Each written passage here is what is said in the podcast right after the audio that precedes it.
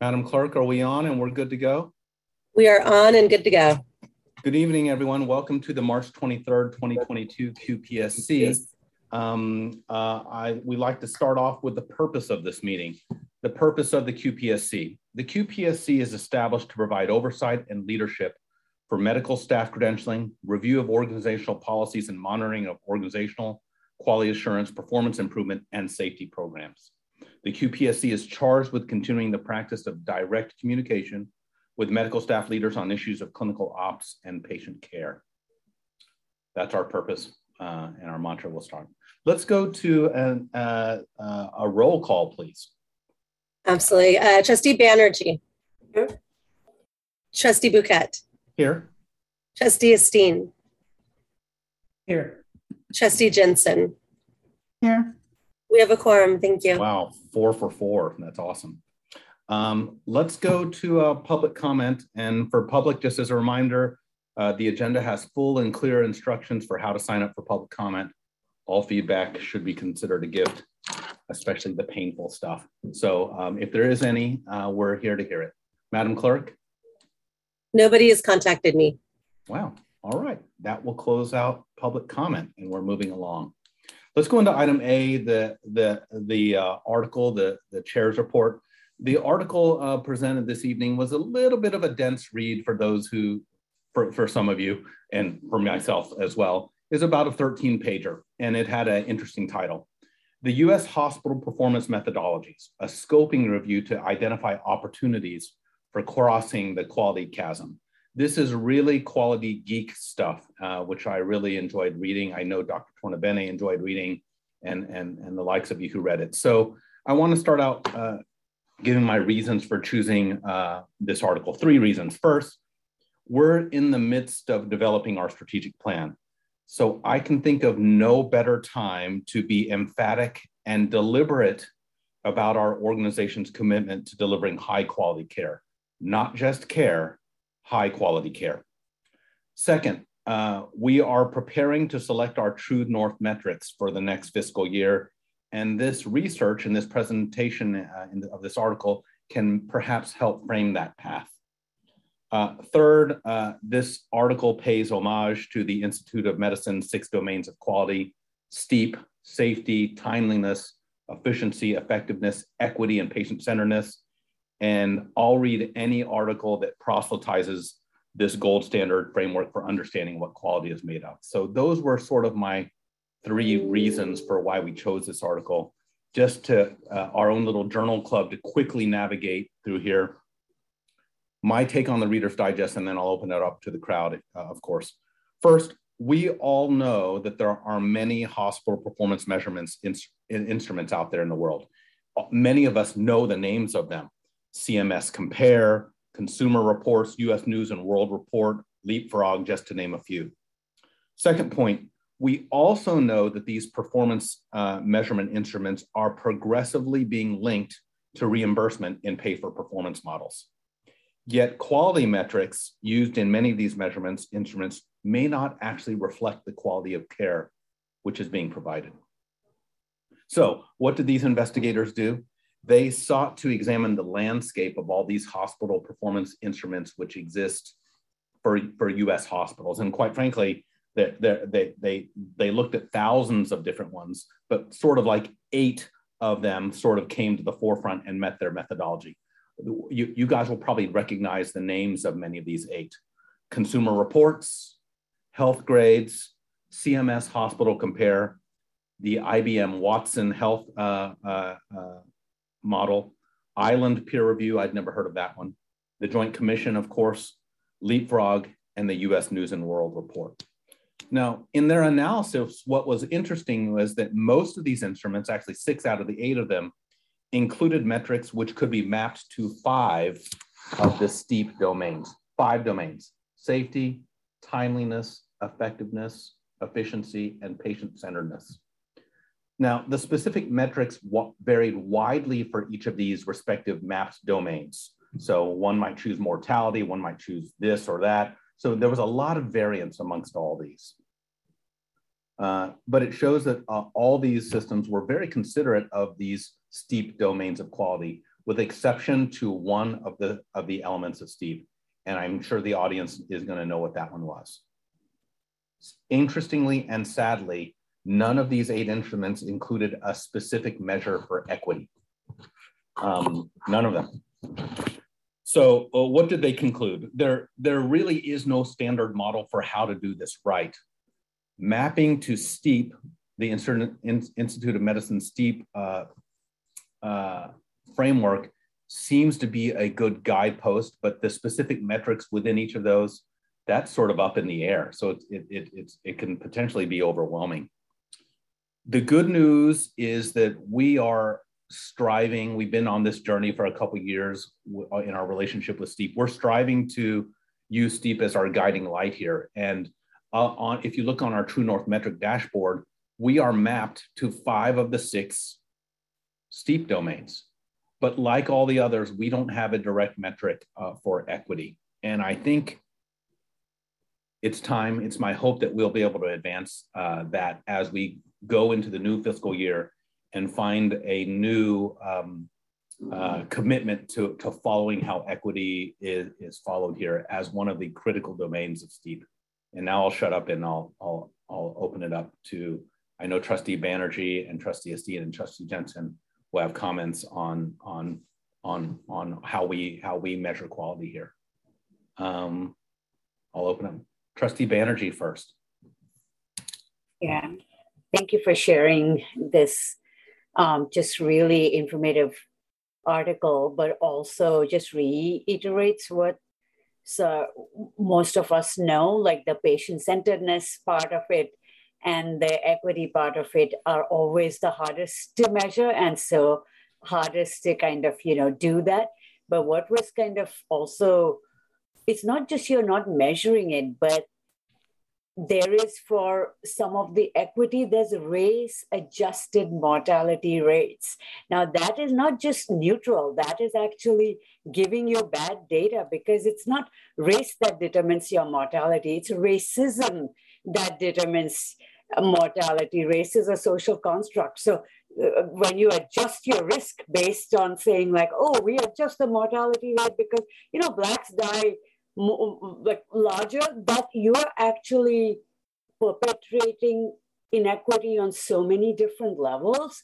So data equity, again, of like, what are the questions you're asking? Like, what are you measuring? Because data is never, never, never neutral.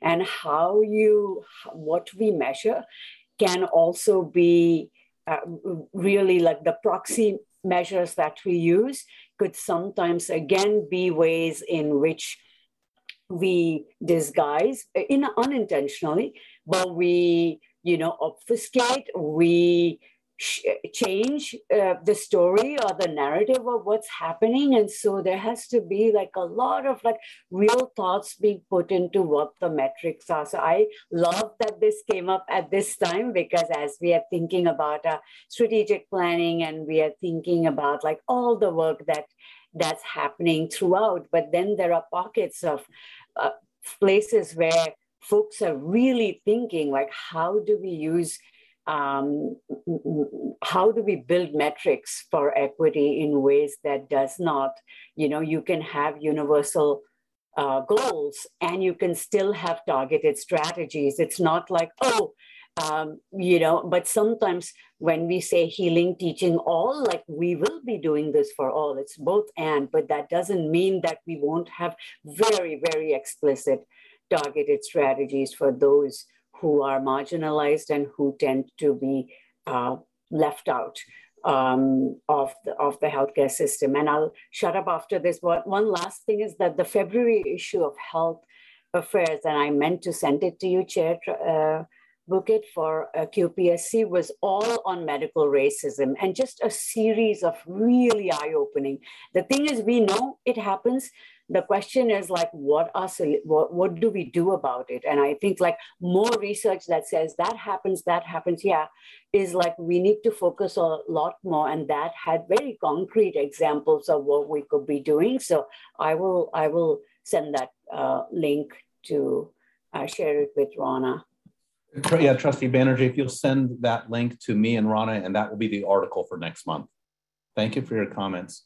Thank you. Um, I see two hands up, and I'll, I'll, I'll give deference to um, Mr. Jackson first and Mr. Fratsky, and if uh, Trustees Esteen or Jensen have any uh, anything to say, that of course we want to hear them. Mr. Jackson, sir.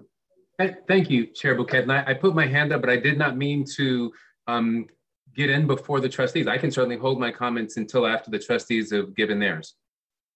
Mr. Jackson, please go.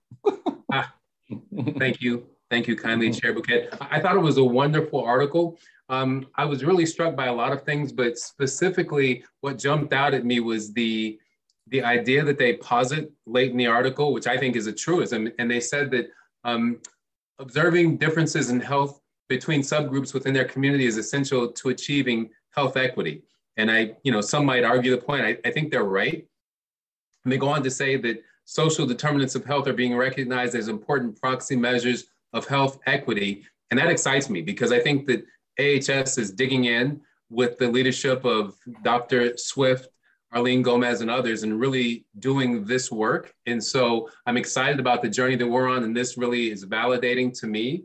Um, but it does note that um, in order to develop richer and more diverse um, social determinant health data sets, um, the data is needed in order to better achieve health equity in the context of value-based care. And so there's work to be done, but this really, I think, for me was an affirmation of the path that we're on and just really um, strengthens my resolve in this manner. So thank you. Thank you, sir. And I imagine we'll be hearing some of this at Friday's retreat uh, with regard to equity in line. Mr. Fratsky, then Ms. Jensen, I see those are two hands up. Um, you know, I just, uh, I thought the article was great. And um, along with a metric related relating to equity, all of the metrics that we choose should have the way we slice and dice our data should um, include, um, you know, subcategories of equity. I, I, believe they all, they all, we can overlay equity over all of the metrics. The other thing I thought was kind of interesting about this is all the different organizations had strengths like the IBM and health grades was all all outcome measurements.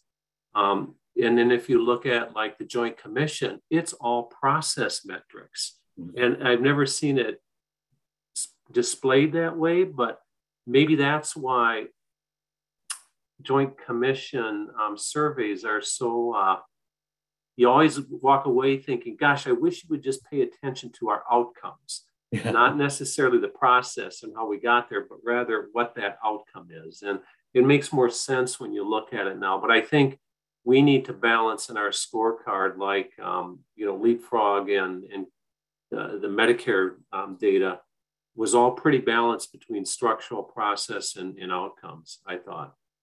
Well, yeah, thank you, Mr. Fratsky. Great comments. And wow, you really did read the article. awesome. Uh, Trustee Jensen, then Dr. Tornabene, and then Trustee Esteen.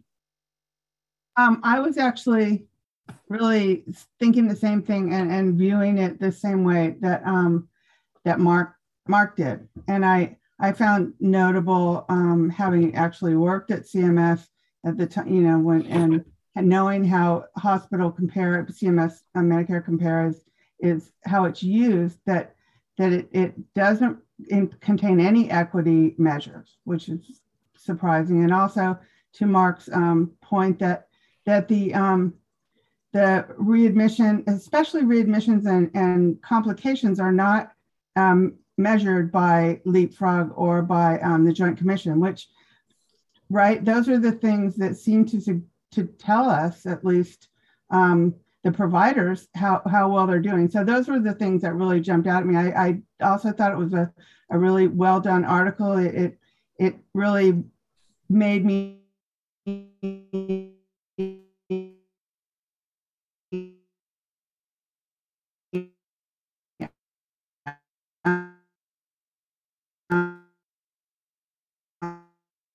um, and they are for some of the measures that are being done by, especially it's surprising again with Joint Commission and Leapfrog, the focus is there. The Joint Commission focus on safety, and, or excuse me, Leapfrog's focus on safety and Joint Commission more focused on effectiveness.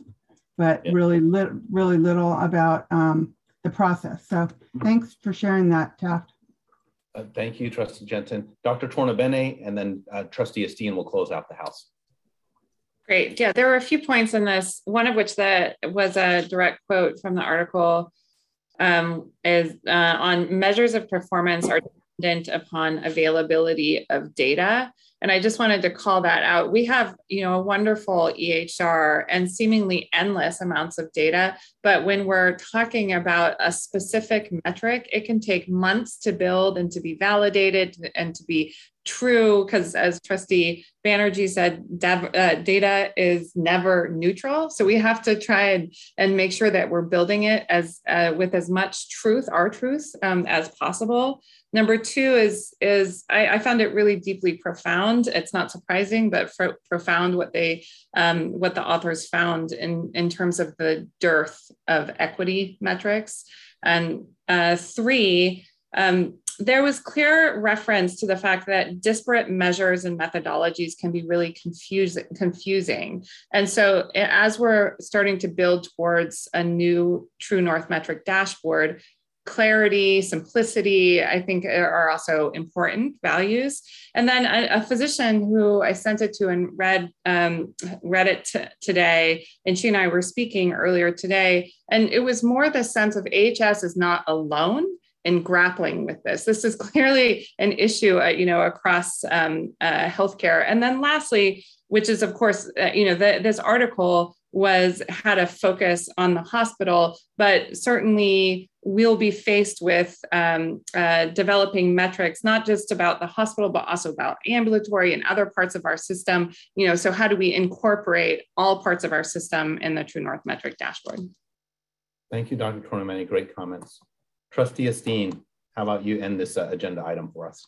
Yeah, I think you all are incredibly uh, astute and eloquent in your read of this. And what I appreciate is that we are on the precipice of something new and that AHS gets to be a part of building uh, whatever it is that we come up with for our new metrics. And because there's so much dearth, because equity is sadly a new measure, even though we know about the ACEs study and we know about inequitable outcomes, this is still groundbreaking. And we have so much room to improve outcomes and to do better for our communities.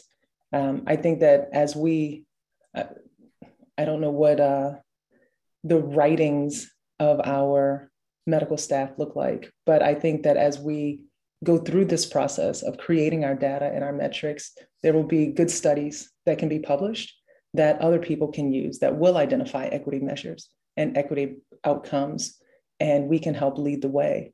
So I really look forward to AHS being a standard bearer uh, because of the need for research and because of the need and the communities we serve will benefit so much. Um, yeah, we have a long way to go in this country, as we have seen with the Supreme Court hearings uh, this week. And when we talk about equity, it really impacts our entire life. And sometimes you feel it because we don't have tangible ways to measure that which is a social construct. So it is a, a, a yeoman's task to try to create tangible measures of racism and the outcomes that happen when racism touches our society. So hope that makes sense. Thank you, Trustee Esteen. I agree. We need to be a standard bearer on this and it's just the start of it's the start of the journey to put it uh, put to put it on the dashboard it's not the end point you know we're not going to find the perfect one but but making efforts. So i would suggest that this committee can't go forward in the new fiscal year without an equity measurement. We just have to find one which will be given to us. Trustee banerjee. And i you know trustee esteen you had such a great closure. I wanted to add two more things to it. One is that today is exactly 12 years since the Affordable Care Act was signed, 12 years ago. And many of us mm. were in those spaces, um, putting in the provisions, doing the work. And so, so much has happened in those, in these 12 years of being able to like uh, have access, have so many folks who were out of it be, and yet we have so much to uh, still ways to go. So, like, look what has happened in a decade. Like, we should look back and be very proud of like all that has happened and yet like this is ongoing. And at that time folks didn't think we could do population health that we could have metrics that really is that where we are you know responsible for things that happen outside the walls of our hospital. And yet we were able to do it. And even now there are so many places again uh, where good data is possible to do. We're all working towards it. And I, I know that I feel very confident that with the HEDI committee that that's over here, Tangerine um, Brigham is the executive sponsor for it. Um, Dr. Swift, uh, co-chair, so many others. There's just uh, incredible work is happening within our uh, organization. And, you know, that has to be not something off on the side, but something that is a through line that, that you all are working for. Thank you everyone for that dialogue and discussion. Uh, uh, I blew my agenda time, but this was a worthwhile discussion. So with that, let's uh, close out item A and let's go to item B, the consent agenda. Um, trustees, I'd like to make a motion to pull items B2 and B3 for uh, discussion and clarification and therefore make a motion to approve items B1, the minutes, and B4, medical staff privilege forms, if that's acceptable to everyone. Okay, roll call, Madam Clerk. Trustee Banerjee. Aye. Trustee Bhuket. Aye. Trustee Esteen. Aye. Thank you. Trustee Jensen. She, she did an she Did an Uh, that works for me. Thank you. Motion passes. Okay. So thank you everyone for entertaining for, for approving that motion. So the reasons I pulled items B2 and B3, and it just might be clerical, but usually these policies and procedures follow a, a uh, an approval pathway with, with when it was approved. And there are a number of blank spaces for MEC approval. Remember, trustees, it needs to flow through the MEC before it comes to us. And it just might be clerical that they weren't there. Uh, so I'll, I'll receive comment from uh, any of the chiefs of staff or, or, or uh, who submitted the policies and procedures. Dr. Williams, good evening. Good evening. Um, so I have received an update from Satir that we do have approval dates. Uh, there was a clerical error about not including them in the document. I can verbally provide the dates based on the information I have received, if that's helpful. Uh, uh I, I, the, the dates may not be as necessary as uh, you, you can confirm that the that items B2 and B3, the 10 policies and procedures, the two medical staff policies and procedures, have navigated the B, the MEC and have been approved by the MEC? Yes, let me confirm that uh, from the um, agenda. Uh, item B3 um, is uh, the HIV specialist credentialing yes. process and yes. the medical staff monitoring. Yes, both of these were discussed at the last AHS MEC and approved. Okay, got it. And uh, uh, these apply to Dr. Joshi as well, I believe. Yes, and so these were also approved by the AHMEC as well, B3. Okay, okay great. So that was just pure clerical uh, trustees. Uh, remember, we want to kind of follow our, our governance, which is we're the last to see it after it navigates things like pharmacy, clinical practice committee, and, and MEC. So if, uh, if those can be updated and sent to the clerk of the board uh, with that approval pathway, then I think that's, that's great. My, my second comment on, was uh, from uh, uh, the marijuana policy. Um, so uh, is it possible, um, Madam Clerk or Council, to pull up page 63 of the of 128? And it's basically language and process issue, not a policy issue with the marijuana uh, policy. Give me just one moment, please. Yes, ma'am. Um, while John is getting that tapped, I just wanted to um, point out to the to board, my colleagues on the board, um, the 340B policy is is it, it's a good something good to read. It was helpful to me because I've often had questions about 340B, about the program, and about um, who's covered and who provides the medications, et cetera, the drugs. So um, I just wanted to, to, to highlight that. And uh, thank you for um, for yes. sharing that. Hopefully that'll I agree, Trustee Jensen. It, it, created some light at the top of the murkiness, uh, on top of the murkiness. So that was good. Um, I, uh, at the top of the document in front of everyone's eyes is bullet point three, III, and it relates to violation of this policy. And I'm going to read it to people, and I don't know if this is just syntax or, or something. Unless otherwise provided by law, a violation of this policy is subject to disciplinary action up to and that should be and including, I don't really care about the D, but let's put it in there, up to and including the revocation of visitation privileges, refusal to admit or continue to threat the patient. What does that mean?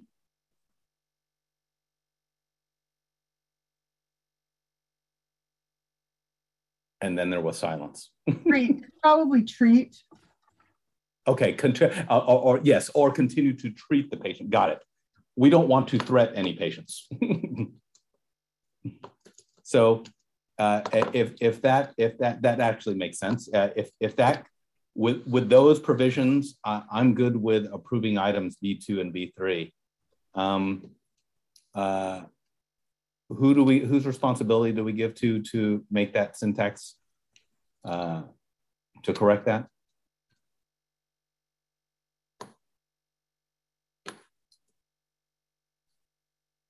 McFly, anyone? Dr. I can work with Satiris too. Oh, sorry. You, you're muted, Dr. T. I'm muted? Uh, no, oh, sorry. There's uh, Dr. Tornabene with oh, Dr. Tornabene. Okay. Yeah, I can work with Rhonda to get it resolved, Dr. Bhuket. Thank you, ma'am. So, sure. so, so yeah. given, so given, given uh, those the amendment to the marijuana policy, and and the notation that that all these policies uh, and procedures from B2 and B3 were actually approved by the MEC, I'd like to entertain a motion to approve items B2 and B3. Approval. Second. So we have a second. Uh, can we roll call it? Uh, Trustee Banerjee. Aye. Trustee Bhuket. Aye. Trustee Esteen. Aye. Trustee Jensen. That was an aye. I think she said aye, yes. Yeah. Do you hear me now? We can hear you now. Sorry. Thank you, Tracy. The motion passes. Okay. Thank you, everybody. All right. We're done through with consent agenda. Let's go to item B3, which is our medical staff reports, where we hear directly from our medical staff leaders. Um, Dr. Williams is right there on camera. Let's go with Dr. Williams first. Good evening, Dr. Williams.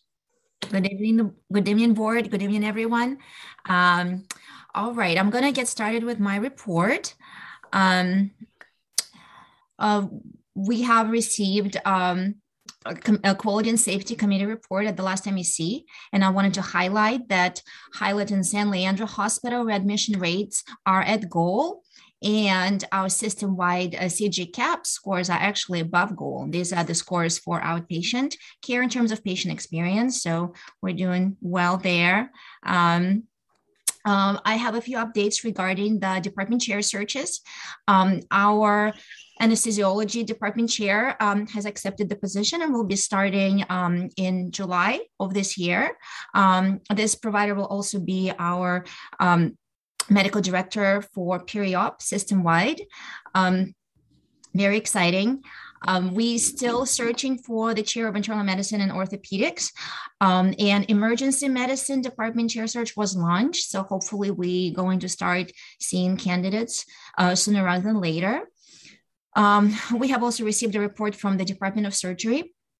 Um, in terms of the key concerns, we have a few on the list uh, for today. Um, Alameda Health System governance structure, sort of medical staff is still following the process and um, appreciate any updates about this. A few medical staff leaders have expressed a desire to be involved in the discussion as, if possible. I'm not sure whether it's possible or not, but I thought I'd bring it up and get some feedback about that. Um, we're also waiting for updates regarding the strategic plan. And my understanding is that um, during the Friday's retreat, we will probably hear more about it. Um, during the, the surgery uh, department of surgery report um, it was shared that our caseload in our ors is still below pre-covid numbers which is a concern because of course we want to utilize our operating rooms appropriately. So um, I know that there are system-wide efforts to develop um, block schedule that will hopefully go into effect soon. Um, operating room staffing was also among the concerns that sort of affect our OR utilization. So that is on our radar, and we really hope that we're going to continue working on improving um, that aspect of our care. Um, we also received a report uh, regarding um, efforts around biomed equipment monitoring and standardization of the process around it. Um, wh- one of the concerns that medical staff expressed was that um, we still need to figure out how end users, i.e., providers, can be involved in that discussion and sort of being able to provide feedback about equipment that's being purchased. Um, so that's why I also put it on our concerns list. Um, at the same time, the structure that's being built about um, biomed seems very promising, and we appreciate the efforts um, that were put um, into that process development. And that concludes my report. Thank you, Dr. Williams. Uh, uh, on two points I'd like to address. Number one, uh, yes, the strategic plan will be further discussed uh, on Friday from one, uh, probably one to about four, and then we have a different session item. This is an open meeting.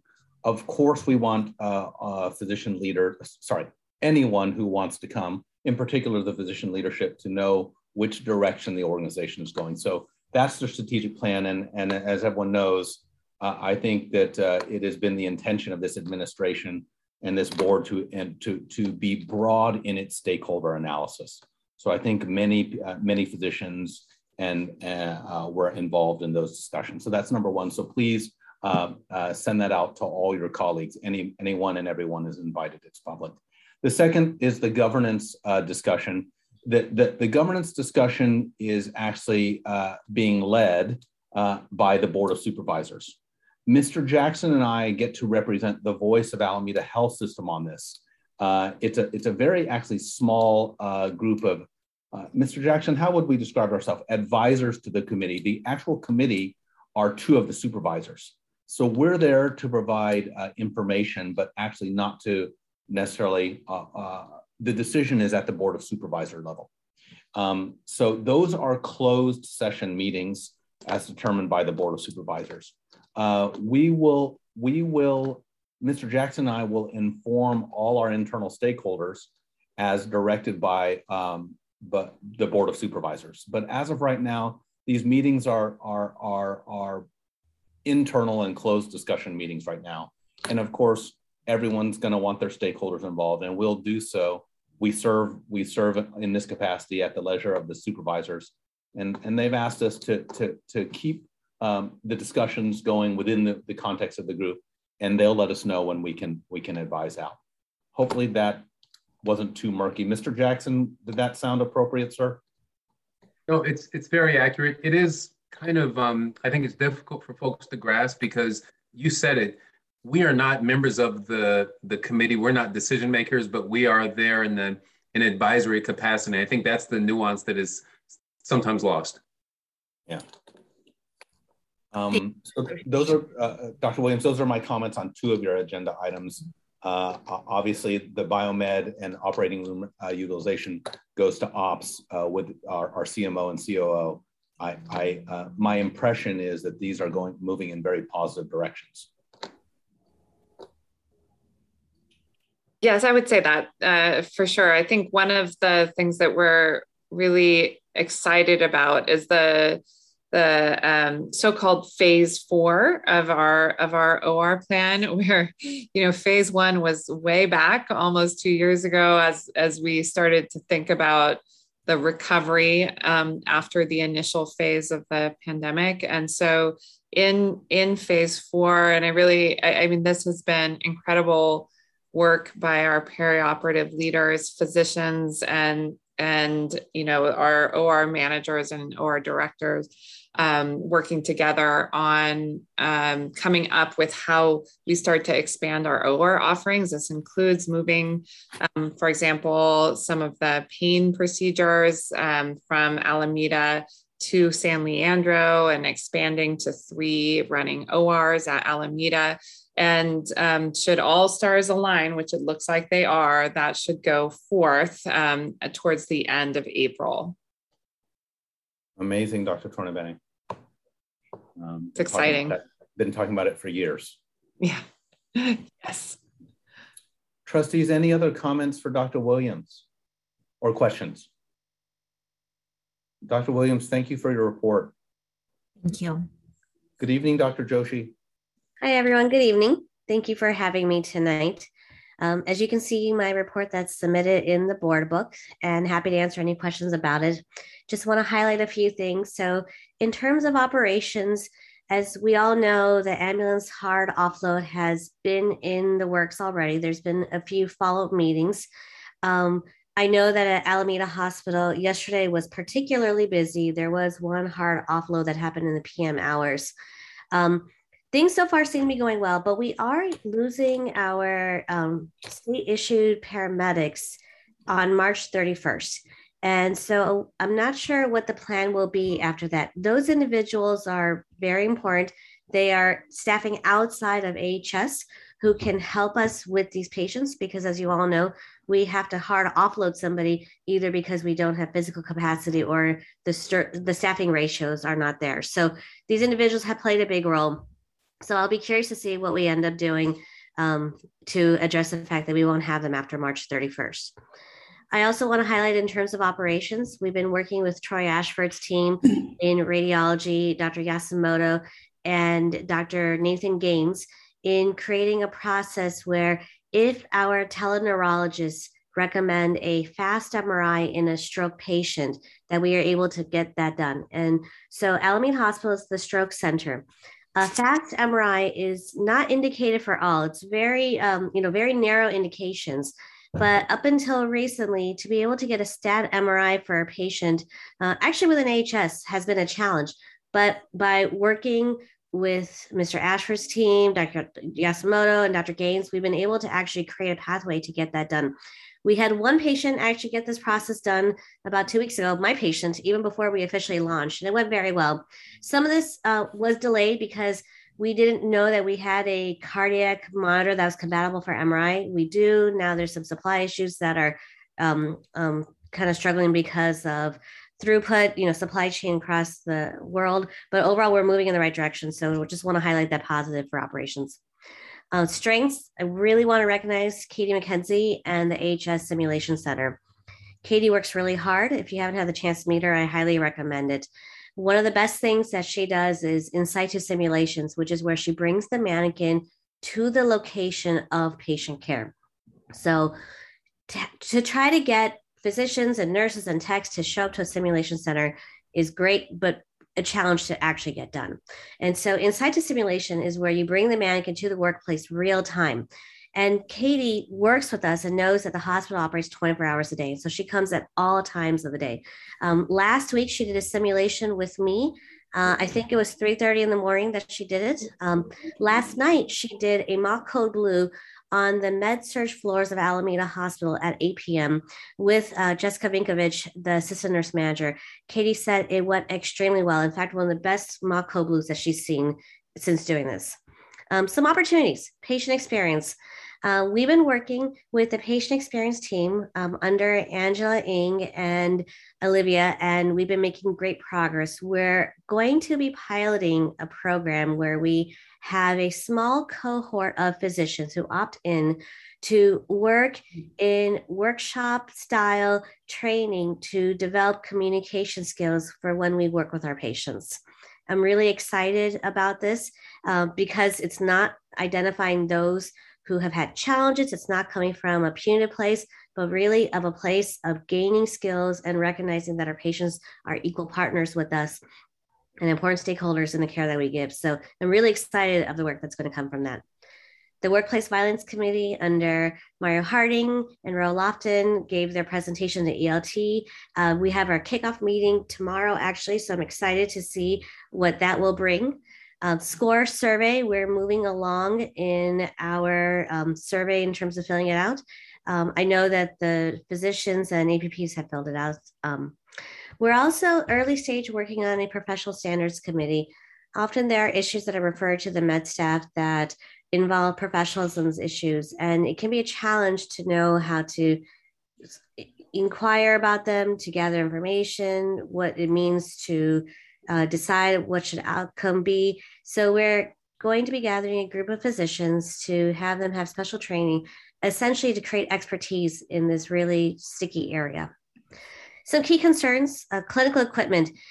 Dean Schold presented at our MEC on Friday uh, a quite extensive list of equipment across the system.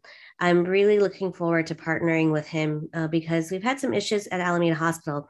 And so getting a handle on our equipment, how it's ordered, maintained, serviced, stocked, who's responsible for all these different stages. I think it's it's a huge ask, and I'm glad that Dean Schold is going to be taking it on.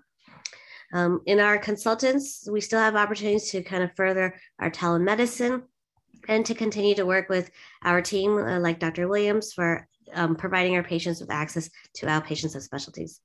Um, that's the conclusion of my report. Happy to answer any questions.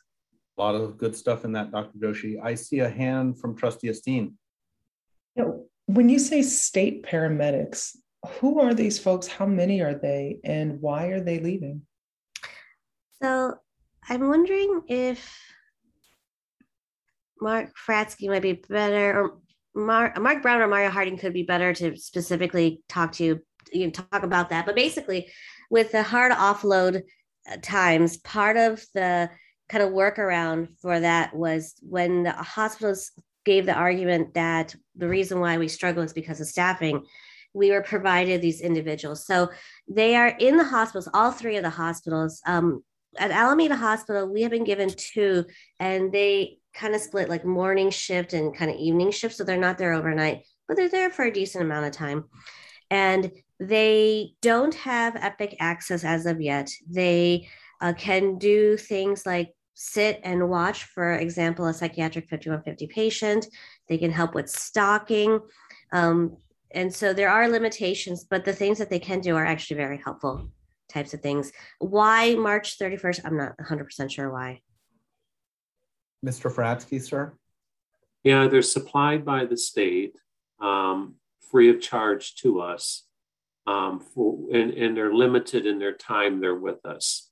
Um, the state would have to, I think, I think if Mark was here, he'd know a little more, but I think the state has to approve the, um, an extension.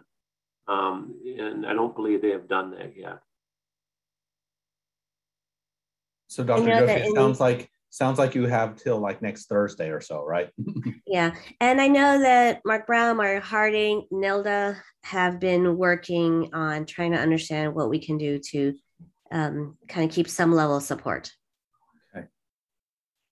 Good question, Trustee Esteen. Trustee Banerjee, Trustee Jensen, any questions with regard to the Alameda Hospital report?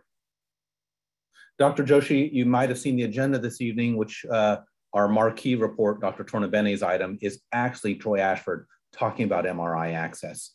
I think that will be of any of relevance to any, any uh, clinician within the system.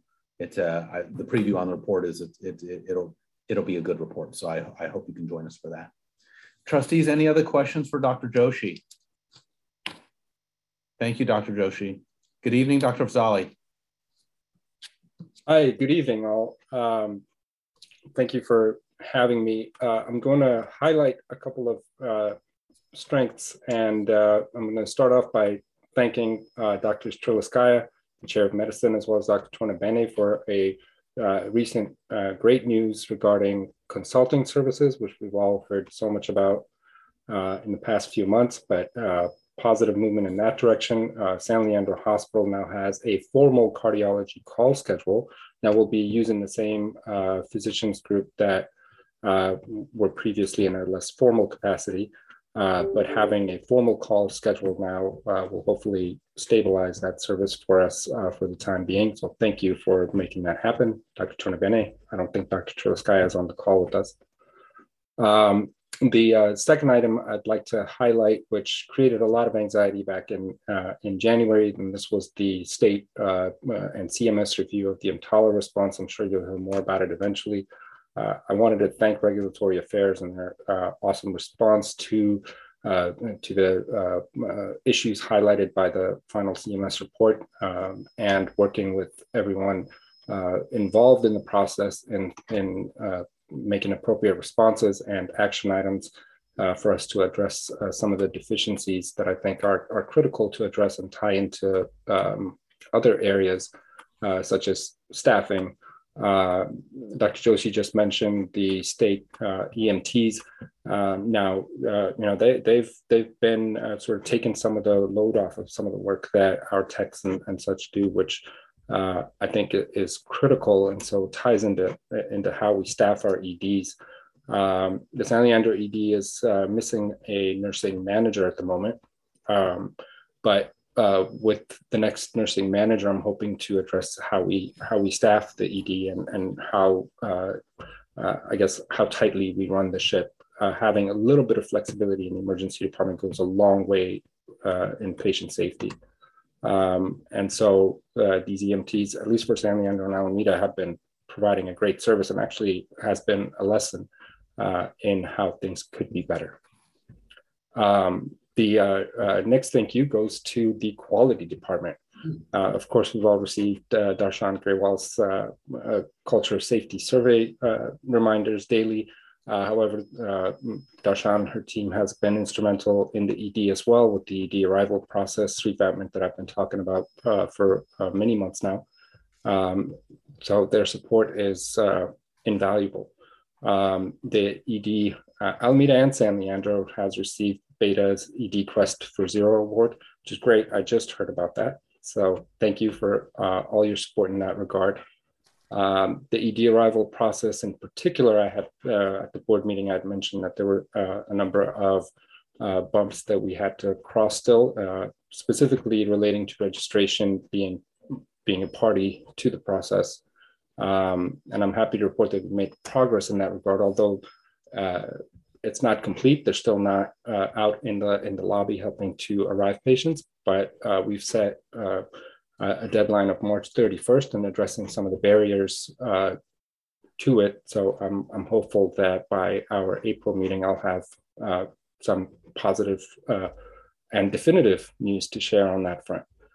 Um, and uh, by that month, I'll also hopefully have a full month of, uh, of data uh, relating to uh, the impact that this change uh, has had. And uh, I mentioned at the board meeting as well that the initial glance I've taken at this data is very promising, though I'm holding my breath and hoping it's not a, it's not a fluke. but next month, hopefully I'll have more definitive data to be able to share with you. Um, I will pause there uh, for any questions. Trustees, any questions of Dr. Afzali? Thank you, Dr. Afzali. That's uh, you know always a helpful and thoughtful and honest report. We appreciate that. And and uh, I think the MRI report will be of consequence to you to your team as well this evening. So hopefully you can, hopefully you can see that. And uh, uh, uh again, uh, you know, forward steps is what I say. Forward steps. Trustees, any other questions of Dr. Afzali or comments? Doctors, thank you for your uh, for for coming and showing up and uh, bringing your comments and your feedback and uh, consideration. So with that, we will close out item C. We'll go to item D, uh, which is our patient safety, regulatory affairs, and quality and True North metric dashboard. This agenda item is led by our Vice President of Quality, uh, Anna Torres, and of course, supported by our System Director of Patient Safety, Darshan Grewal, our Director of Regulatory, System Director of Regulatory Affairs, Nilda Perez, and our Quality Analytics Manager, Annette Johnson. Good evening, Ms. Torres. How are you? Good evening. I'm great.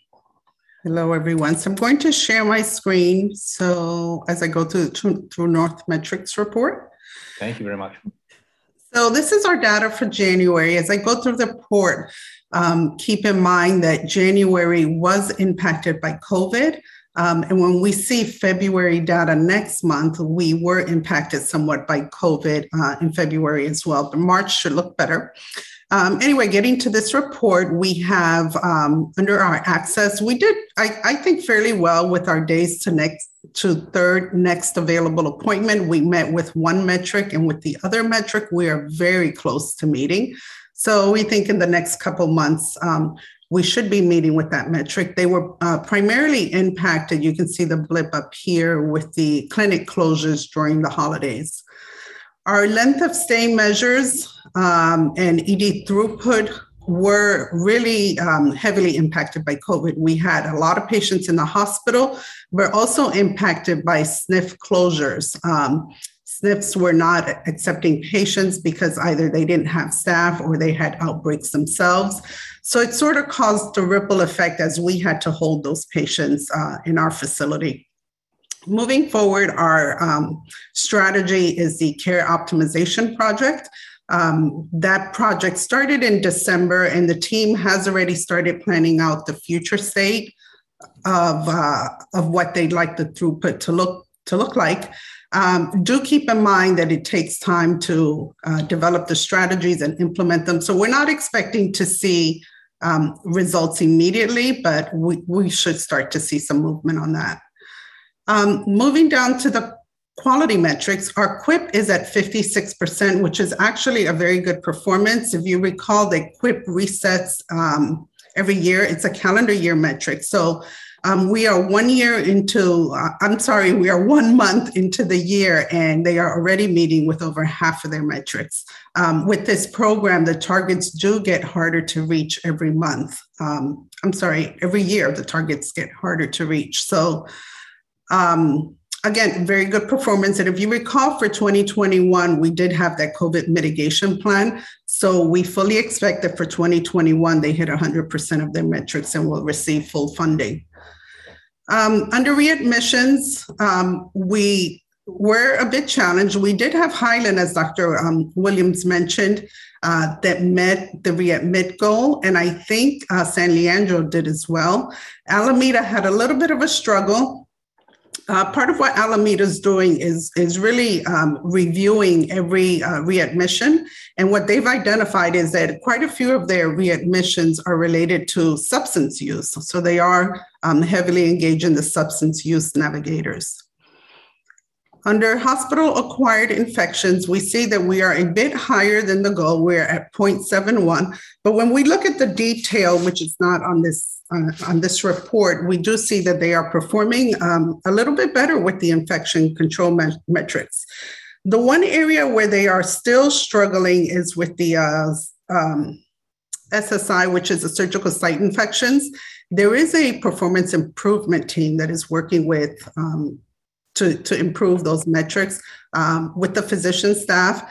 They've uh, looked at the bundles, and what the bundles is, it's a series of evidence based um, uh, care that, when all implemented together, tend to have uh, give hospitals better performance with the metrics. So they are looking at their bundle data and they are specifically focusing on the antibiotic piece, whether the appropriate antibiotic was given and whether the dosage um, was correct and whether the timing was appropriate.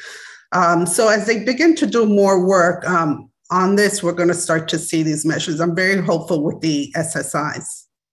Um, moving on to patient experience, um, we met with uh, the first one, which is rate hospital nine or 10. And we did not meet with the other one, which is uh, related to the clinics. Again, there was an impact with COVID here. Uh, in March, as we start to see those COVID numbers really decrease, um, we think that we're going to see better uh, performance with our, our patient experience. Um, primarily, a lot of the nurse managers who who were the ones doing the hourly rounding and ensuring that the whiteboards were updated were pulled into patient care because we were severely staffed um, we had such severe staff shortages. Uh, that has abated somewhat in March. Um, so the focus is still on communication. You know, evidence shows that uh, communicating with the patients and with their family does tend to improve the metrics. So that is still our goal: is the implementation of GIFT, the hourly rounding, and um, uh, completing the whiteboards. Any questions on the True North metrics report? Ms. Torres, obviously, we, uh, you know, we, we don't like seeing red. However, uh, you know, this, it's never that simple. So I, I ask the audience and the trustees' attention to go to the trend lines. And what we can see is consistency, right? and that's a that's a better place to work from than uh, great swings and variations. So I, I, I think we have some some something to work with good here. Yeah. Yeah, and, and what I always like to compare is always to baseline, right? We really haven't gotten worse than baseline yeah. uh, if, if you compare the two. Um, and some of these metrics will hit by the end of the year. We we will reach the goal. I, I think one of the important things is that there really is, really is work uh, occurring around each of these metrics is either a PI team or there's a, a focus group, even if it's not a PI team, there is a focus group that's working on improving the performance um, at each of the hospitals. Ms. Torres, uh, uh, uh, uh I'm going to put you on the spot here a little bit. Um, uh, this is our current dashboard as you're starting to forecast with your team, and we'll probably look for a presentation maybe May so we can vote in June. What what looks like keepers here uh, for for the dashboard for for the for the 22-23 dashboard? Well, for sure, the metrics under quality and experience have to be there because um, when you look at star rating and leapfrog, that that was the article for today yeah. um, was these publicly reported measures. Um, but the fact is, that is what everyone looks at. Um, and we've got to perform well with those metrics. So, all of the infection control ones, um, not only are they on the publicly reported, but they're value based purchasing, and we do get dinged um, with some of these metrics if we don't meet. So, patient experience, um, HAIs, hospital acquired infections, readmissions, um, QIP, I think, needs to stay on there, although they do a fabulous job. And, and I'm sure that by the end of the year they will meet, but I, I think it's good to have um, eyes on that. Under access, I think access is a big problem for us. So we'll have to keep some sort of access measure. Um, I'm not sure whether it would be one of these, but I think we definitely need something around access. So I don't think that was a, uh, my answer was a big help because we need to keep quite a few of them. No, it wasn't um, It, it, shows that, it, shows that, we're tracking the things that, that are appropriate for us to be tracking. Yeah. And, and there may be other measures that we need to add. Um, one of the ones that always comes to my mind is the sepsis. Um, you know, everyone's measuring sepsis, it leads to high mortality. So that probably needs to be on our report card at some point. We do have a series of meetings scheduled to review um, the possible metrics and to start planning this. Um, so we should have something pretty soon. Thank you, Ms. Flores. Trustee Banerjee, I see your hand. Yeah, thank you. Uh, thank you for that, Ms. Torres.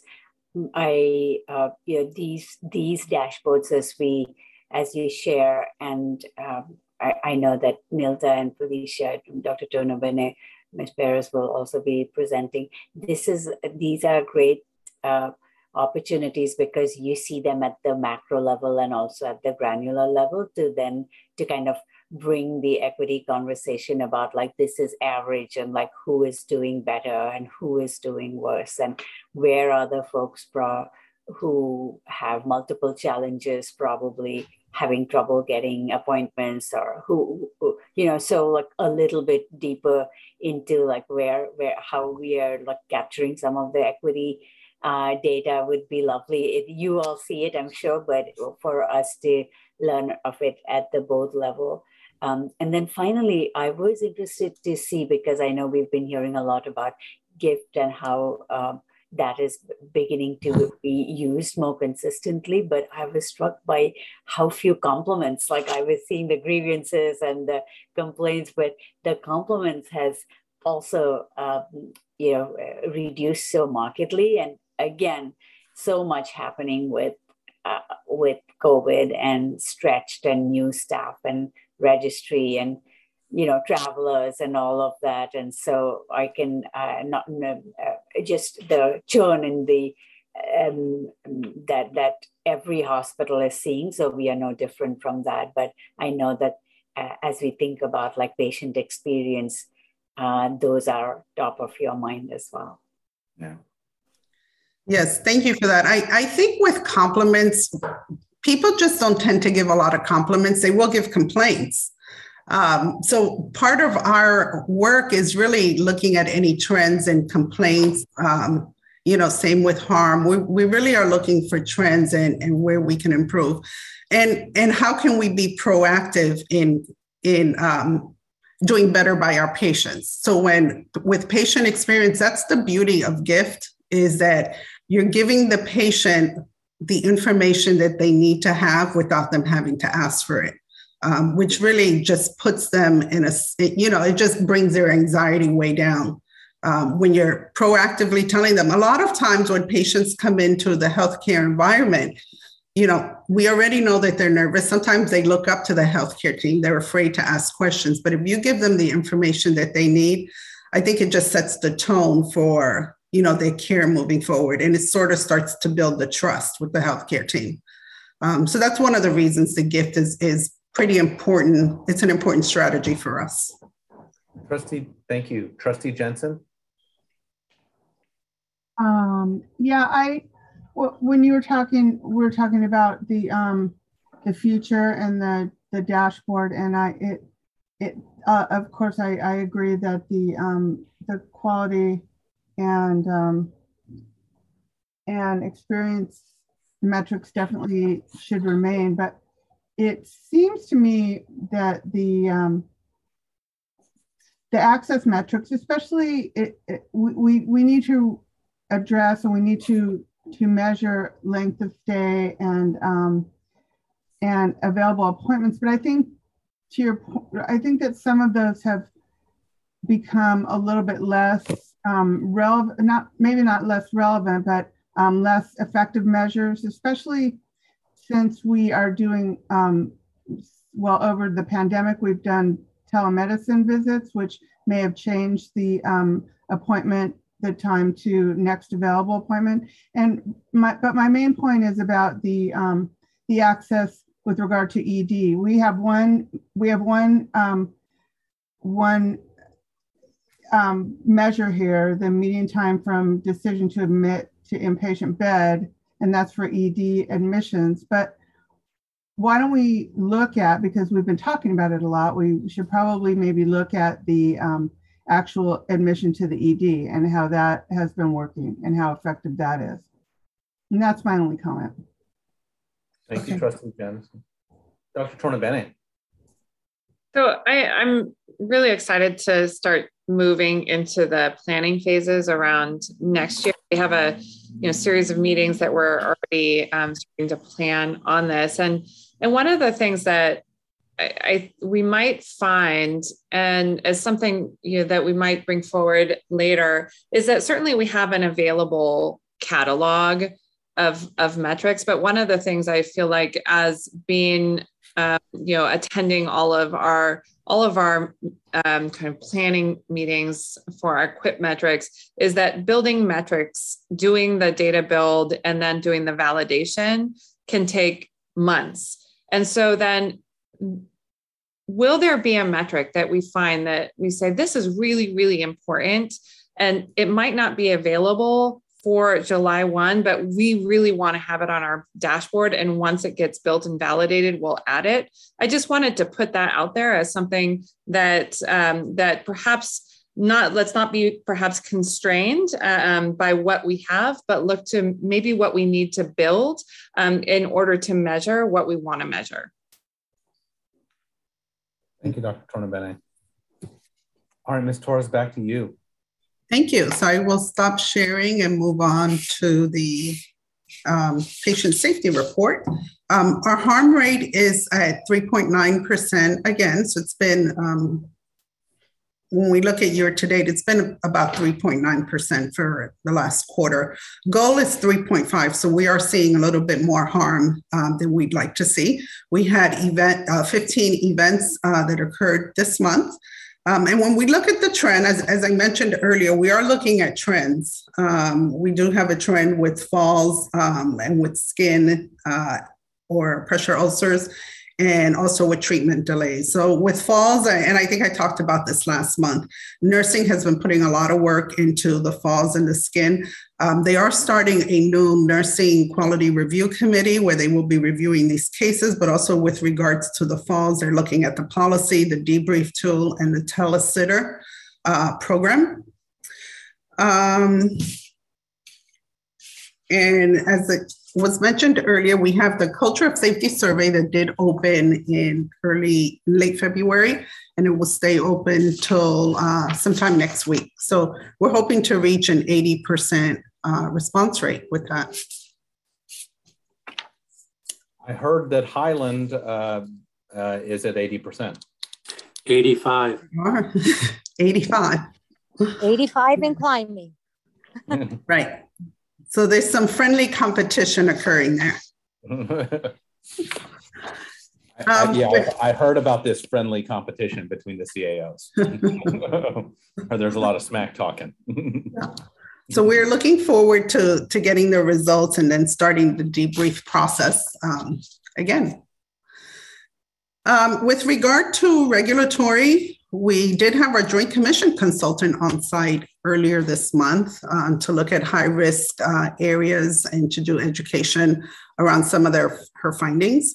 Um, so that was great to have. We did have four reportable events, um, which were uh, an equipment failure, a fall, um, an alleged sexual assault, and a patient to patient assault.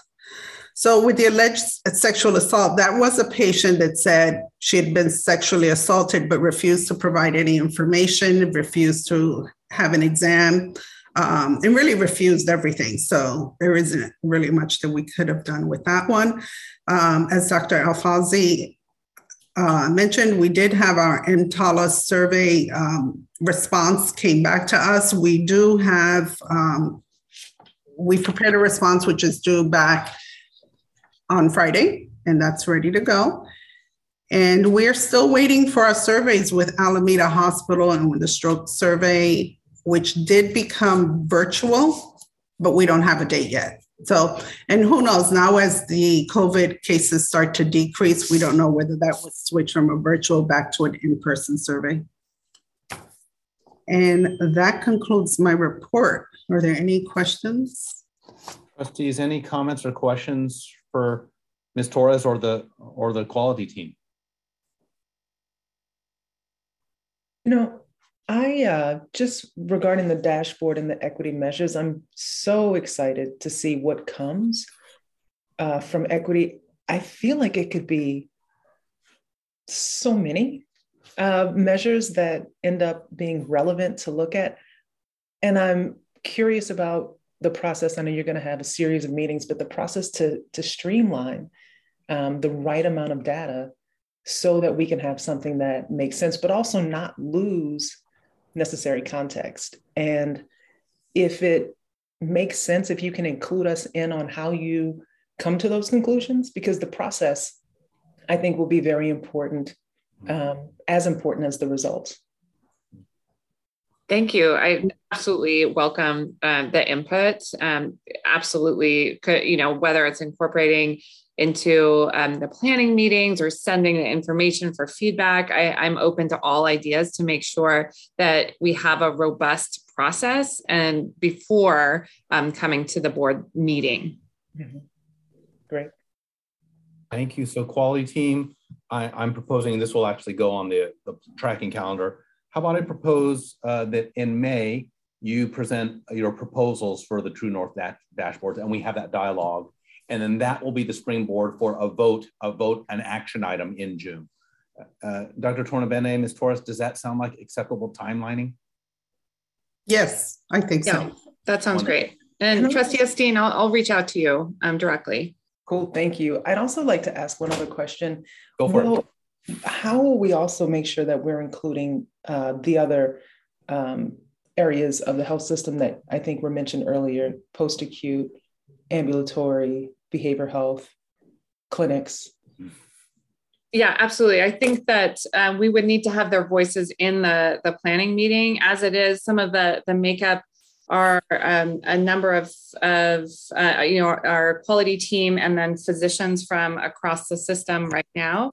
I think that I can look at that list and make sure, you know, with the lens of how, do we have all parts of the system uh, represented in, in this work and, and really make sure that we have full representation. Yeah, yeah, that sounds wonderful because the if we're going to really address equity, you know, we have to mm-hmm. do it wide.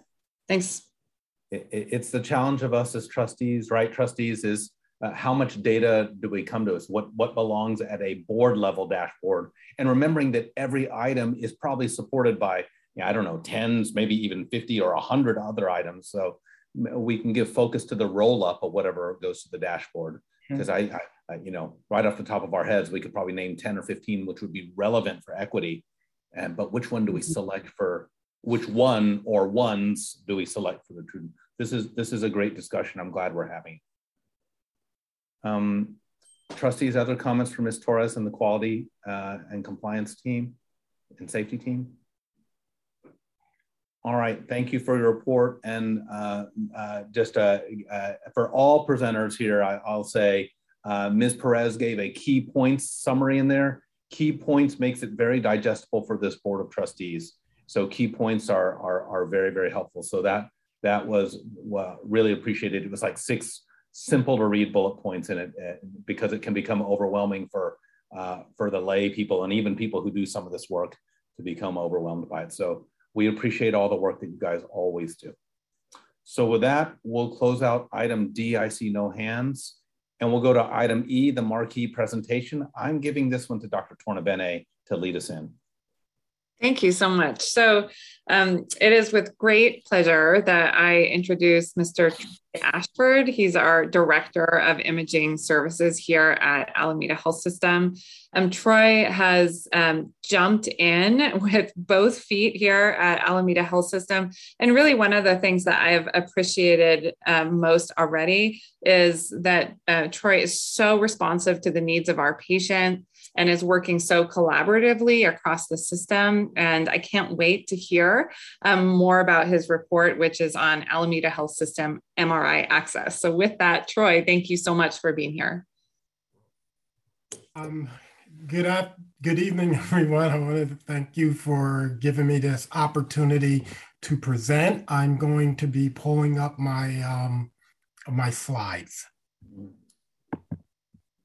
And as a lead-in, uh, trustees, you know we've been hearing about these issues at the Chief of Staff report for quite some time about access. So uh, Mr. Mr. Ashford's uh, work in this regard is going to be really appreciated. Okay.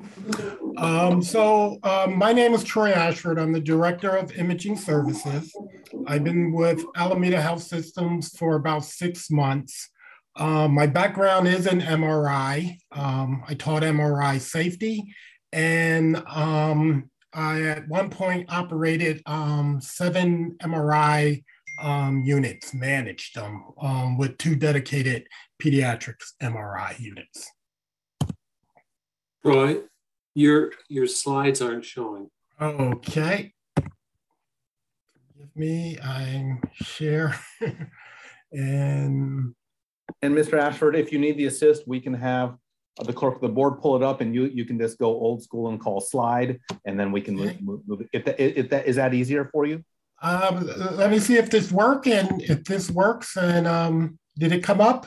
Yep. There we go. You're you're okay. you're up and running. You're just not in presentation mode, but it looks good. There we go. There you go, sir. Thank you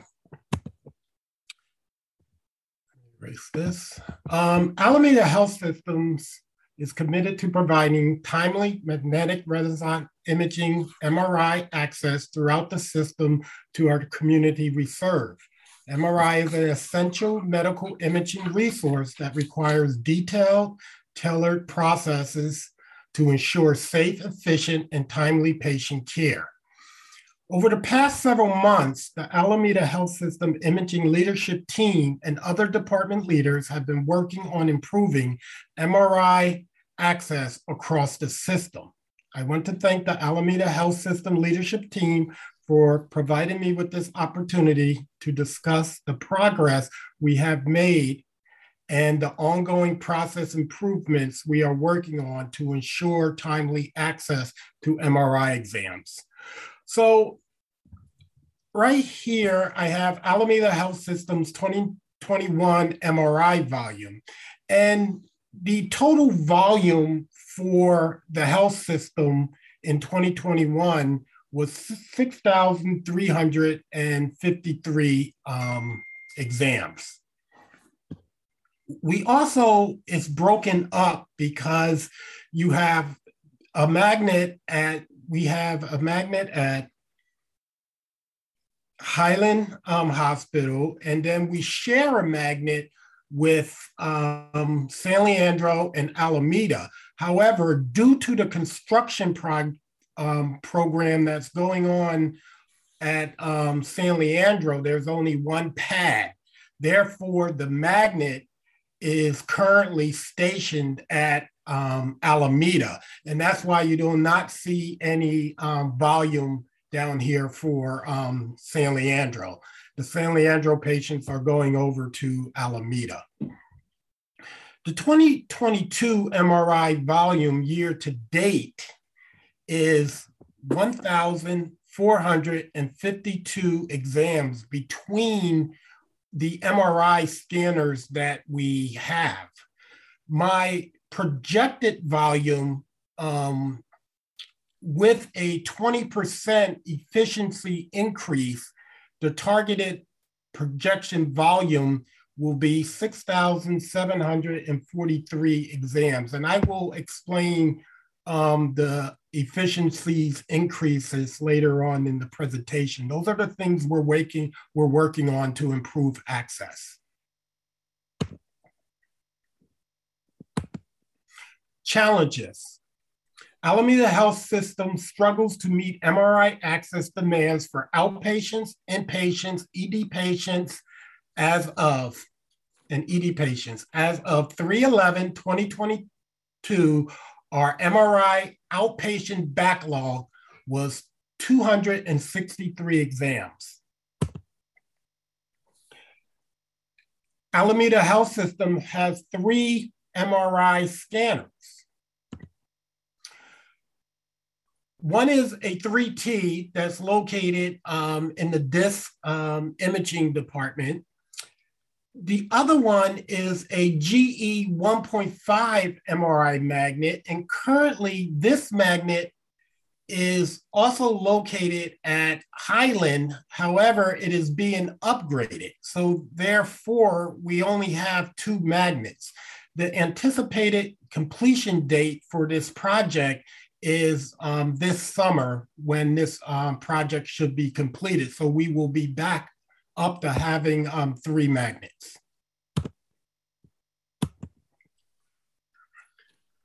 Highland Hospital is a is an American College of Surgeons ACS accredited level one trauma center. As a level one trauma center, we need to provide 24 7 MRI access. And I will be explaining what we are doing to, um, to meet this requirement later on in the presentation. Also, one of the challenges is right now there is a national shortage of radiology technologists and finding and retaining qualified imaging candidate is a challenge right now, especially in advanced imaging modalities such as MRI, ultrasound, and mammography. And I'm will be also later on explaining what we are doing to um, recruit and what I am working on to ensure that when that 1.5 magnet comes up, uh, we are ready um, to have, we will have the staff necessary to run that magnet. So once again, I discussed that um, we have one scanner at um, Highland Hospital. We have another scanner, which is the GE, and then we have a scanner at Alameda and San Leandro. This is contracted um, services through Alliance. And this this magnet MRI trailer used to go back and forth between San Leandro and Alameda. Um, however, due to the construction project, it's stationary right now at Alameda. Now I'm going to go into the meat of my presentation. Um, Highland Hospital has a, a, a GE3T MRI scanner. Currently, it's the only functional MRI scanner at Highland Hospital located in the disc department in the ACT building. Hours of operation for this magnet are Monday through Friday, 7.30 a.m. to 12 a.m. Um, midnight. We also offer Saturday and Sunday services from 8 a.m. to 4.30. Um, Highland Hospital scanner number two is the um, GE 1.5 magnet, and that's the magnet that is currently down. Once this magnet comes up, our ability to provide timely access will greatly improve. So one of the things that we're doing to try and to improve access right now, when I talked about that 260 um, um, patient backlog that we have, I'm kind of at max capacity at how many hours I can offer at um, Highland. And due to the staffing, what we're doing is we're sending some of our patients over to the Alliance trailer at Alameda. So our our Alameda patients are going over to, um, I mean, our Highland patients, I'm sorry, everyone. Our Highland patients are going over to Alameda to get their um, MRI scans just to help with the backlog. The Alliance Imaging MRI travelers, trailer services Alameda, San Leandro, and um, Highland. We currently offer MRI services at Alameda seven days per week. And that also helps um, with access for the Alameda patients, especially those um, in the ED. And so by offering seven days a week access at Alameda, we we currently don't need to trans, um, transfer patients over to Highland if they need an MRI. Um, so that when we implemented that, um, that was good for um, Alameda and the San Leandro patients. Um, weekend MRI access.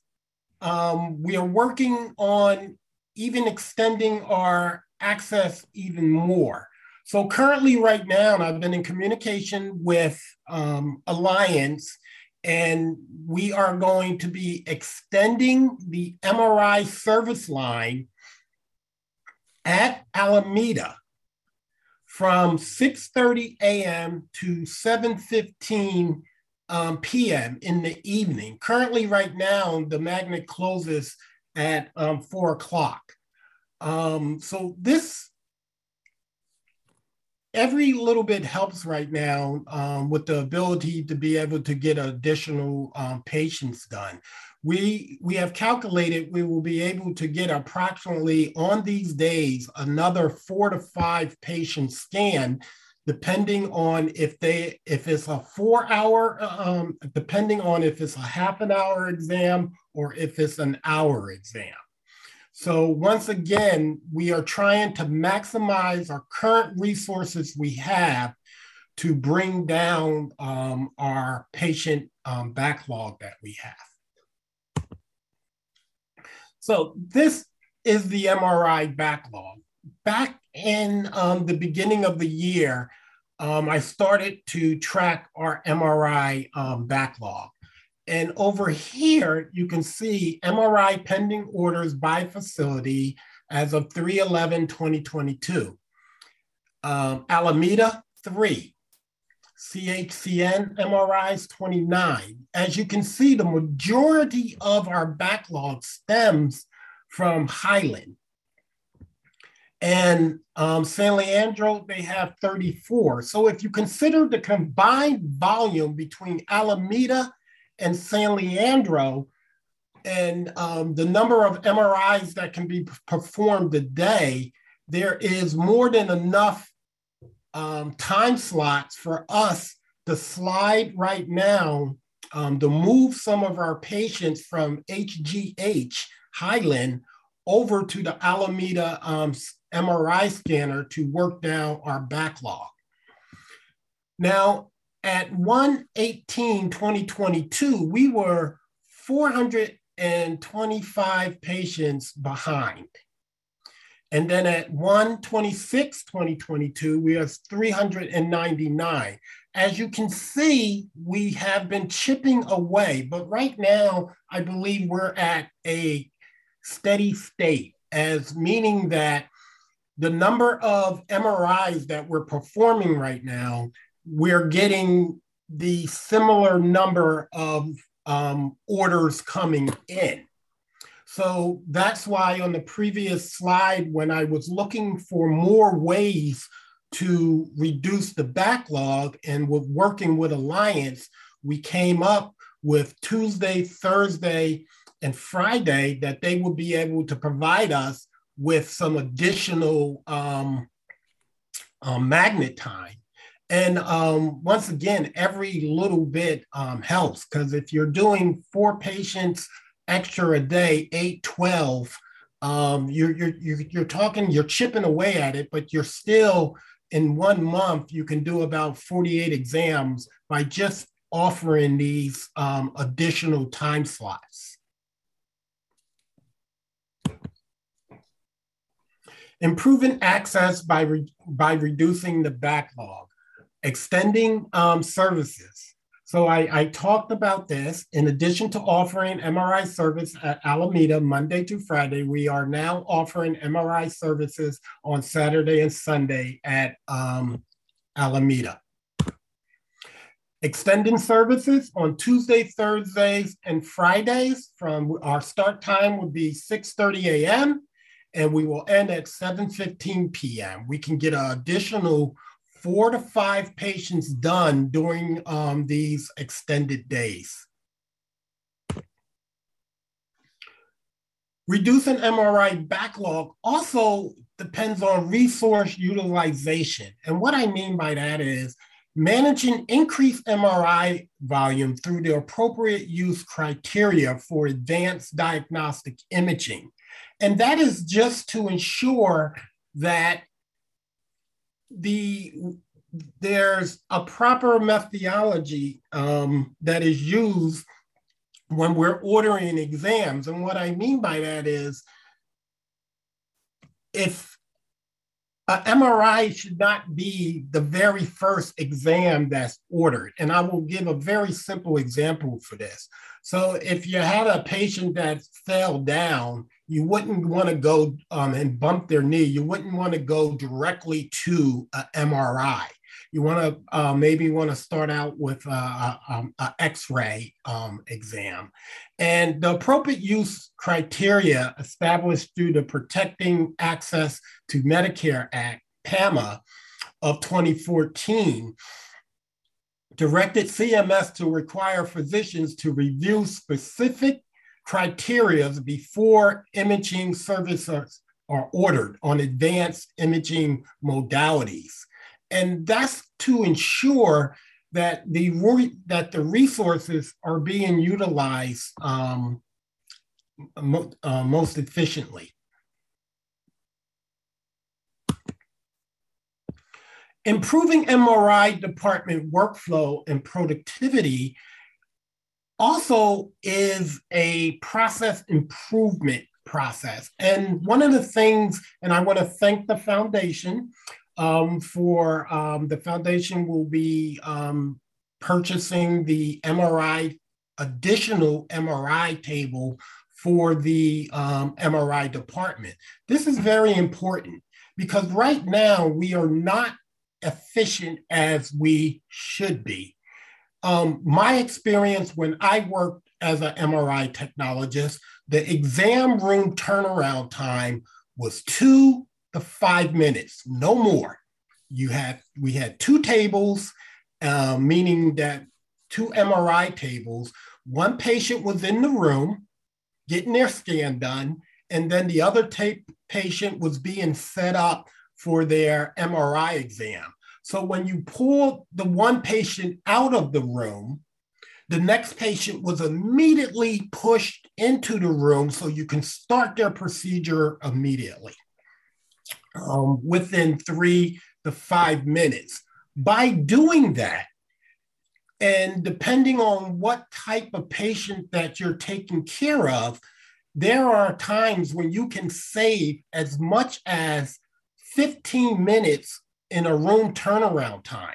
So if you have an ICU patient in the MRI um, department and you only have one table, and you're going to have a delay because what you would need to do is you can't have that patient ready to go into the magnet um, after the next patient is finished, or you have to wait until you get that ICU patient off the table, clean it up before you can put your next patient on. So by having two MRI tables, you can actually create another approximately two, um, up to approximately two time slots a day. And when you're in a situation where we are right now is those extra time slots are very important for our inpatients and our ED patients, being able to have that extra time to, um, to get that emergency patient's um, MRI um, performed. Another process improvement that we have now is we have a tech aid. So the MRI technologist's responsibility is other than taking care of his patient, their primary responsibility is the scan. If the MRI technologist is not scanning, you're not utilizing your, mag- your magnet to fullest capacity. So by having a tech aid, doing getting patients changed, doing the screening, um, doing the preliminary setup of the coil, the coil is the imaging device that you use to take the images, and have that second table set up. So when the MRI technologist is finished um, their exam, they give a call out to the tech aid and they, they let them know, I'll be done in five minutes. So when they're actually done, the tech aid can pull the patient out and either the MRI tech or the tech aid can push the next patient into the room immediately after the exam, rather than once again waiting up to sometimes 15 minutes to get a patient off the table.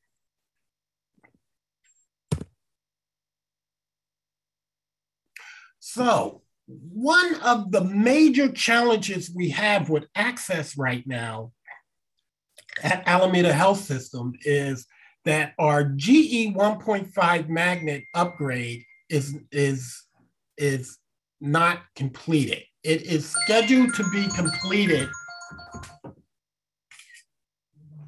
Excuse me. It is scheduled to be completed uh, midsummer of 2022. We just received OSHPD approval to move forward um, with this project. Um, and now the team is meeting every Friday to make sure that this project stays on track. Um, the, the completion of the GE 1.5T is crucial for improving Alameda Health System MRI access and eliminating the MRI patient backlog. Once again, um, MRI, I mean, Highland Hospital is a level one trauma center, and we have to be able to provide 24 7 um, MRI access. Now, we have a challenge here too that I am working through. I'm um, I during our, our department meeting today, um, I already discussed it with the I already had conversations with the union because I didn't want it to be perceived that I was bargaining, um, that I was independently bargaining.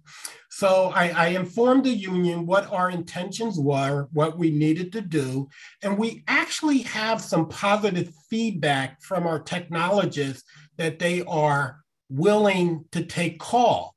However, some of our technologists live outside of a one hour callback um, time frame.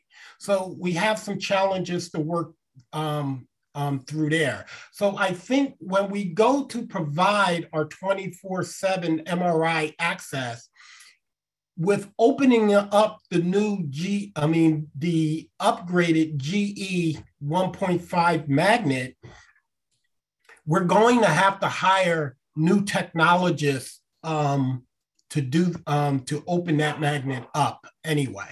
And one of the conversations that we will be having with those technologists is the responsibility um, to take call. But we are making progress on providing 24 7 um, MRI access. Also at at um, Alameda, we have a pilot program for MRI fast brain protocol, rapid diagnostic evaluation for acute ischemic stroke patients. Um, that we have a one of the challenges that we were faced with this program is um, was the ability to monitor these patients out on the MRI trailer. Um, so we have an MRI compatible monitor. We arrange for training for the nurses so they can be trained on how to work the monitor.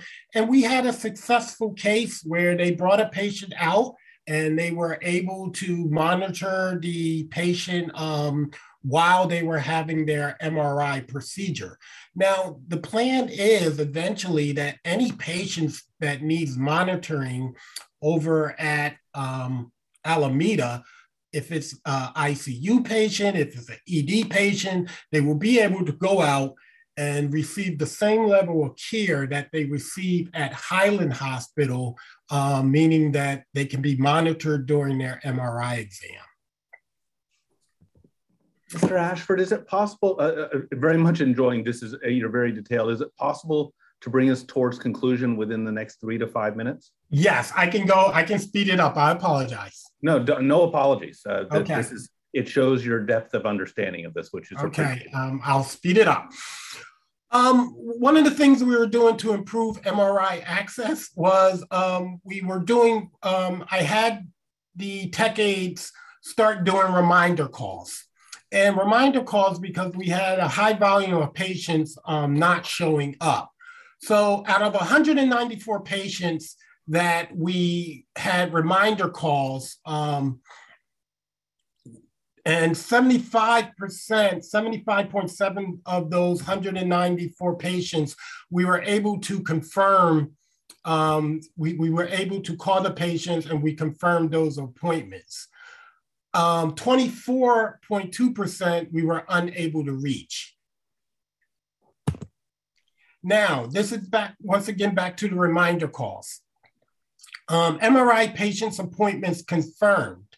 So out of 139 appointments confirmed, um, we had appointment confirmed appointment. The patient, we had 72.6% of those patients showed up.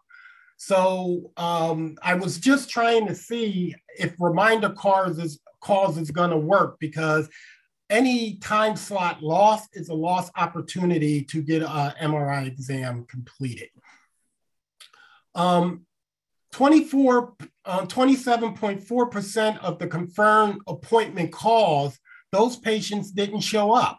So we still have some work to do getting our patients to come in for our um, exams. So we're still, we're trying to improve this work that we're doing here, and we're still um, collecting this data.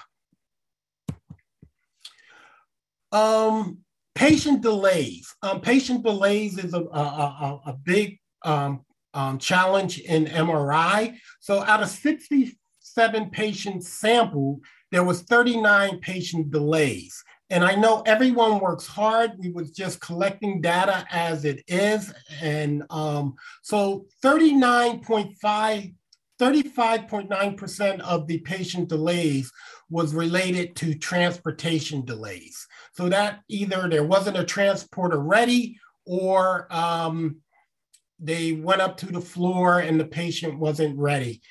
Um, so those we categorize those under transporter delays. Then we had um, 23% of the 67 delays were related to nursing delays. And, and the nursing delays could have been the um, the um, the nurse was not able to come down with the patient at the time when this um, MRI was scheduled for, or there was a medication delay um, on something of that nature. And then we have a other delay. The other delay has to be re, um, I have to really look into this. It's high, it's 41%. And that's related to a patient refusal, a patient in the bathroom. Um, for different reasons, the patient was not able to come down for their exams. So we are looking at all these um, reasons that are causing delays, which is taking up access in MRI. Um, the national radiology staffing shortages in MRI are real. Even before the COVID 19 pandemic, there was a shortage of radiologic technologists. According to the American Society of Radiologic Technologists, ASRT 2021 survey, in 2019, radiology departments in the US was already experiencing uh, 8.5% staffing deficiencies of radiologic technologists. We feel that crunch today. Uh, my summary, I'll be able to get through this quickly. In 2022, uh, MRI access at Alameda Health System will improve. When the GE um, upgrade construction progress is completed, we will be able to work down our outpatient MRI backlog and reduce inpatient and ED um, exam delays, and we will have two functional magnets at Highland. The outpatient MRI backlog at Alameda and CH, um, CHCN and SLH San Leandro will also be significantly reduced as HGH MRI outpatients will no longer need to go over to Alameda to have their MRI exams done. So it's going to increase access over in those areas. Having a second MRI table will impact our daily workflow. If you were able to save 15 minutes on room turnaround time, you can potentially perform or create another time slot for another patient. So actually you can probably create approximately two time slots um, a, um, a day by having a second MRI table. Are there still challenges and opportunity for it to improve? Yes. Um, in approximately four months, the GE 1.5 upgrade project will be completed. We will soon need to start the recruitment pro process and we will need tech, uh, technologists to run the magnet and support the need for 24-7 MRI access. In healthcare, we do work in, we do not work in silos. It's it takes a team of dedicated healthcare professionals to care for our patients. During this presentations, I shared with you some data we collected as we were analyzing the effects of reminder calls and systemic workflow process delays um, getting our patients down to the MRI department at their scheduled time is crucial if we're going to improve access. I have more work to do here. In 2022, MRI access will improve at Alameda Health Systems, um, Alameda Health System. The imaging leadership team and all of the departments will work with, will work that we work with to provide timely MRI access are up to this challenge. Um, that is the end of my presentation. I apologize if it was too long.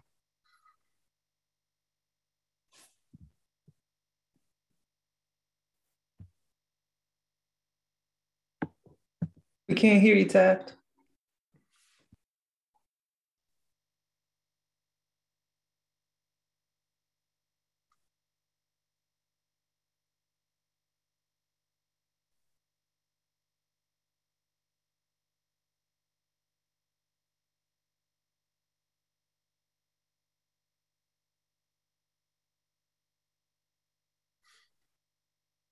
You may want to log off and log back on quickly, Taft.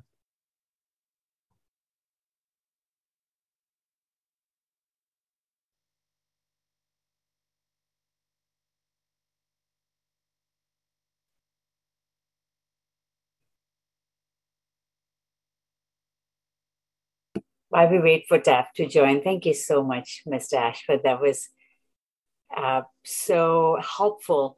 I had a question with the when the uh, when the next one comes in. Do you think our um, backlog will come to zero, or, or like will there just another machine I- can like make us be on track, or we would was that would that be enough? Um, currently, right now, and I believe with what a phrase that we use is we're at our steady state. And that means that the number of exams that we are doing, we're seeing an equal number of requisitions coming in. So we actually need that um, other magnet up where we can actually increase the volume to about 14 patients a day. Sound check? Okay. good. We hear you. Thanks. Uh, Mr. Ashford, it's obvious you have uh, a deep understanding of this, and thank you for guiding this. This is this is important stuff.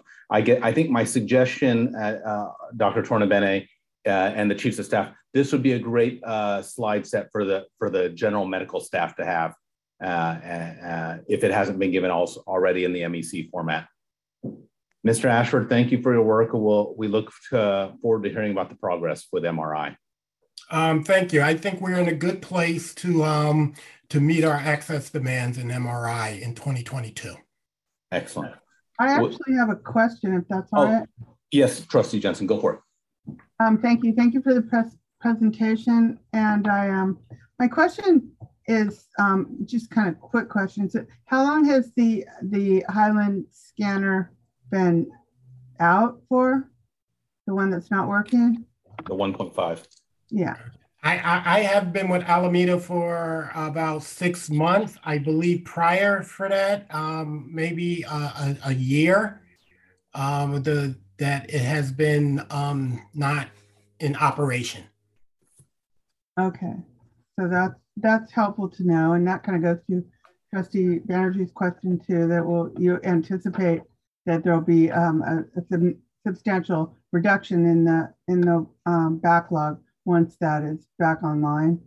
Yes, And- and Go ahead. and and and and um, our because of the location of that magnet, it, it's right next to the um, ED, and it'll be used for our um, um, uh, you know any emergency ED patients that need an MRI, and um, for our 24/7 access. That will I foresee that being our 24/7 um, hour access magnet.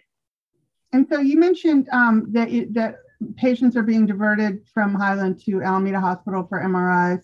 And um, you talked about just now, uh, of course, about um, emergency MRIs and about the trauma center and also about stroke MRIs. And so um, I'm wondering, uh, and I didn't really get a sense of it, sorry, it, how um, for these three scanners we're talking about, the ones at Alameda Hospital and the two, and the, or the two scanners, the two acute scanners, I guess, at Highland and Alameda Hospital. Are these completely um, pretty much used by urgent or emergent patients? Uh, they're used for a, a, a, a, various of patient for outpatient, inpatients, ED, ICU. Um, we scan all patients on these magnets.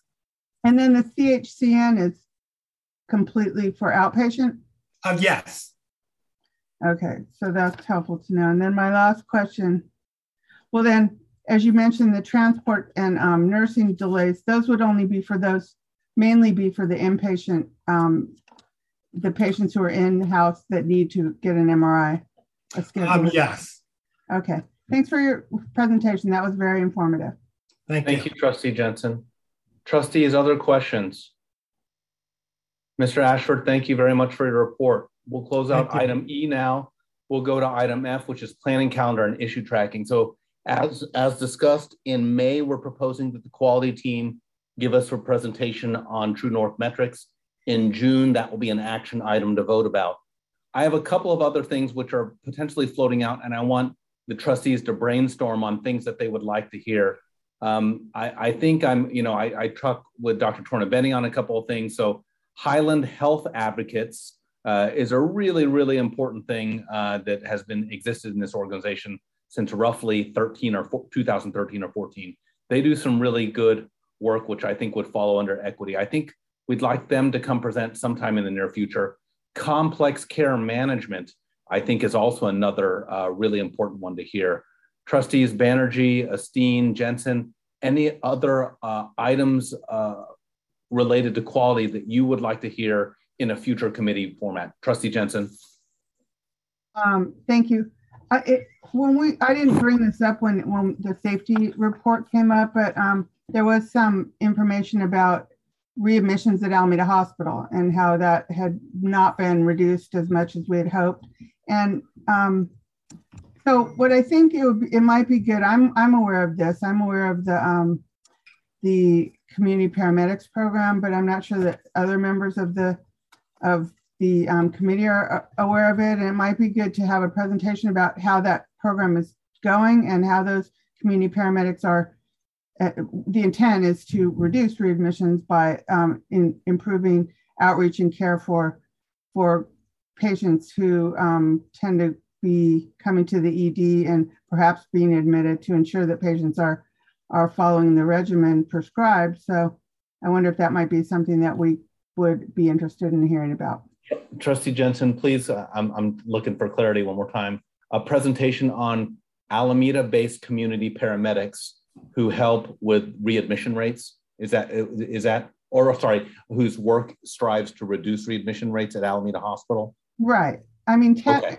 technically, it's re to reduce admissions, re to reduce um, ED um, visits, but it also, by keeping patients out of the ED who tend to use the ED for primary care, it also can affect readmissions. So uh, maybe I didn't draw a clear line, and maybe there isn't a clear line actually between readmissions and community paramedics, but it is um, a program that is hopefully affecting at least part of the the um, care provided at Alameda Hospital. Well, Trustee Jensen, nonetheless, let's actually put it on our tracking list, and then we can talk with quality or our community partners or our CAOs to see how this might relate and, and find a way find a way in. Trustee Banerjee, Trustee Esteen, any ideas for uh, going forward? This year, if uh, I'd love to hear um, from our patient advisory. So if there are ways in which we can get the patient voice in the QPSC space to hear like how they inform, um, where we how, how are we in partnership with them so anything to do with either patient advisory, but also any kind of community linkages that's helping us with our quality. Like you know, about about two years ago, Trustee Banerjee, we asked for the patient affairs landscape. Uh, we we never got to that report, so maybe this is time to revive. This is uh, that time. Yes. Trustee Esteen, any any areas of interest specifically that you can think of? Got it, Trustee Esteen.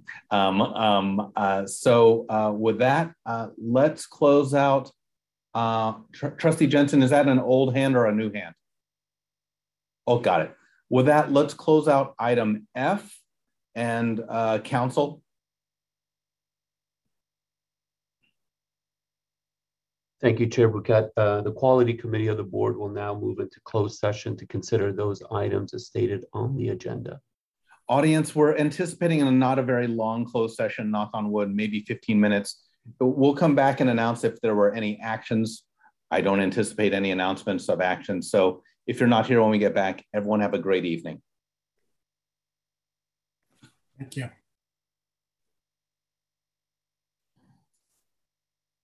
Counsel? The board, uh, the quality committee of the board met in closed session and approved the medical staff reports. There were no other reportable actions taken.